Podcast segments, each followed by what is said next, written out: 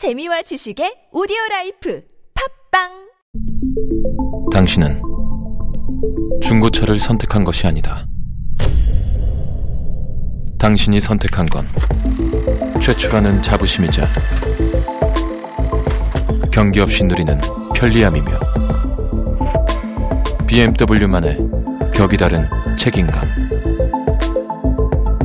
당신은 BMW의 선택을 선택했다.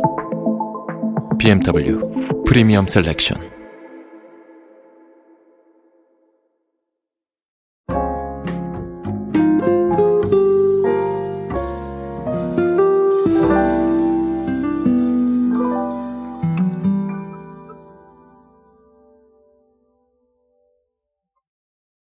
메타라는 단어 많이 들어보셨죠? 메타버스에서 아마 가장 많이 들어보셨을 겁니다. 그런데 자 이번에 위메프가 메타버스가 아니라 메타데이터로 또 새로운 이야기를 만들어냈습니다. 그래서 오늘은 그 사례를 보면서 메타데이터가 도대체 무엇을 의미하고 있는지 그리고 이 메타데이터가 말하는 트렌드는 무엇인지 한번 알아보도록 하겠습니다.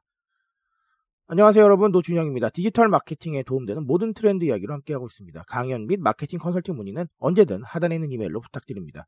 자, 위메프가 이번에 메타 쇼핑이라는 단어를 내세웠습니다. 이게 뭐냐 하면 자, 23만 개 쇼핑몰 총 7억 개 상품에서 추출한 메타데이터를 활용해서 이용자에게 더 나은 쇼핑 경험을 제공하겠다라는 겁니다.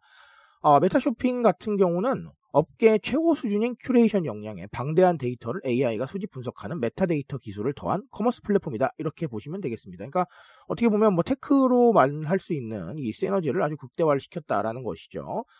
어, 기존에 일단 메타 커머스가 있었어요. 그런데 기존의 메타 커머스와 어떤 차이점이 있냐면 위메프는 범위를 확장한다는 겁니다. 그래서 상품의 특징이나 스타일 등 세부적인 정보를 비교 분석하는 차별화된 서비스. 그러니까 조금 더 아주 디테일해졌다라고 보시면 되겠습니다. 그리고 디지털, 가전, 패션 등 특정 카테고리에 국한하지 않고 모든 카테고리 상품에 적용한다는 겁니다. 아, 그러니까 이거는 소위 말해서 우리가 많이 검색하고 있는 것도 뿐만 아니라 모든 부분을 다 커버를 해보겠다라는 거겠죠. 아, 상당히 의미가 있겠다라고 볼 수가 있겠습니다. 뭐 상품 비교 같은 경우는 뭐 여러 가지로 보실 수 있겠지만 사실은 어, 기존에 있었던 여러분도 아시겠지만 뭐 네이버 쇼핑이나 이런 쇼핑에서도 충분히 이런 부분들을 구현을 해왔지만 조금 더 디테일하게, 조금 더 다양한, 조금 더 많은 범위를 커버를 해보겠다는 거예요. 그래서 어, 메타 쇼핑이다라는 단어를 조금 더 어, deep하게 사용을 하고 그리고 자신들만의 개념으로 만들겠다는 어떤 의지가 엿보이는 것이죠. 자, 그렇다면 이게 무엇을 의미하는가라는 건데, 뭐, 첫 번째는 이미 다들 인지하고 계실 겁니다. 큐레이션이에요. 큐레이션 역량을 더 많이 끌어올릴 필요가 있겠습니다. 사실 우리가 큐레이션이라고 한다면 뭐 추천 정도로 많이 생각을 하실 겁니다. 나의 어떤 행동 패턴을 분석을 해서 가장 좋아할 만한 것들을 추천해주는. 자, 이게 큐레이션인데, 사실 그것만 큐레이션은 아니에요. 조금 더 복잡하고 조금 더 수준 있는 큐레이션들을 만들기 위해서 어, 이런 메타데이터를 활용을 한다거나 조금 뭐 데이터 활용법을 바꾼다거나 이런 상황들이 계속해서 만들어지고 있습니다. 그럴 수밖에 없는 게 큐레이션이 굉장히 아주 경제적이라는 거예요. 이게 무슨 말이냐면 내가 다 수집하고 내가 다 해야 될 것들을 큐레이션이 대신해주기 때문에 나는 그걸 비교하고 선택만 하면 되는 거예요. 그러니 정보를 취합하고 분류하는 시간이 확 줄어든다는 겁니다. 굉장히 경제적일 수밖에 없다는 거예요. 이런 시간의 경제성을 통해서 우리가 좀 더 시간을 확보를 하고 그 시간을 내가 의미 있다고 생각하는데 더 투자할 수 있는 거예요. 아주 의미 있는 일이죠. 결국은 시간은 돈이라고 많이들 얘기를 하시는데, 네, 지금은 정말 시간이 돈이에요. 우리가 굉장히 바쁘게 살아가고 있고, 어, 이런 부분들을 조금 더 줄일 수 있는 부분에 굉장히 신경을 쓰고 있기 때문에 사실은 편리 위험도 그래서 나온 개념 아니겠습니까? 계속해서 누군가의 시간을 줄여주고 어떤 수고로움을 덜어주는 부분들은 계속해서 인기가 있을 것이다. 그리고 트렌드에서 핵심을 담당할 수밖에 없을 것이다. 이렇게 말씀을 드리고 싶습니다.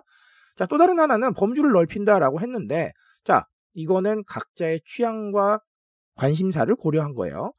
이렇게 생각하시면 되겠습니다. 결국은 과거에는 메가 트렌드, 소위 말해서 잘 나갈 만한 것들만 챙겼으면 되겠지만, 자, 지금은 그렇지 않아요. 각자의 생각과 뭐 아니면 성향이나 가치관이나 이런 것들을 소비에 적극적으로 반영하고 싶어 하기 때문에 사실은 그런 것 때문에 가치 소비도 나오는 거 아니겠어요?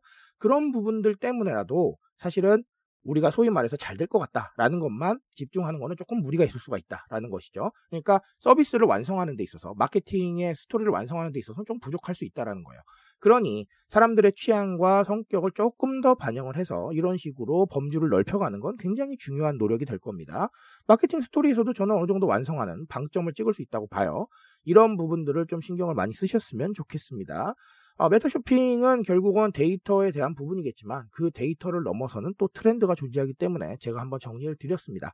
이 정리를 통해서 여러분들의 방식으로 또 여러분들의 관점에서 조금 더 생각을 해보시길 바라겠습니다. 제가 말씀드릴 수 있는 건 여기까지만 하도록 하겠습니다. 트렌드에 대한 이야기는 제가 책임지고 있습니다. 그 책임감에서 열심히 뛰고 있으니까요. 공감해 주신다면 언제나 뜨거운 지식으로 보답드리겠습니다. 오늘도 인싸 되세요 여러분. 감사합니다.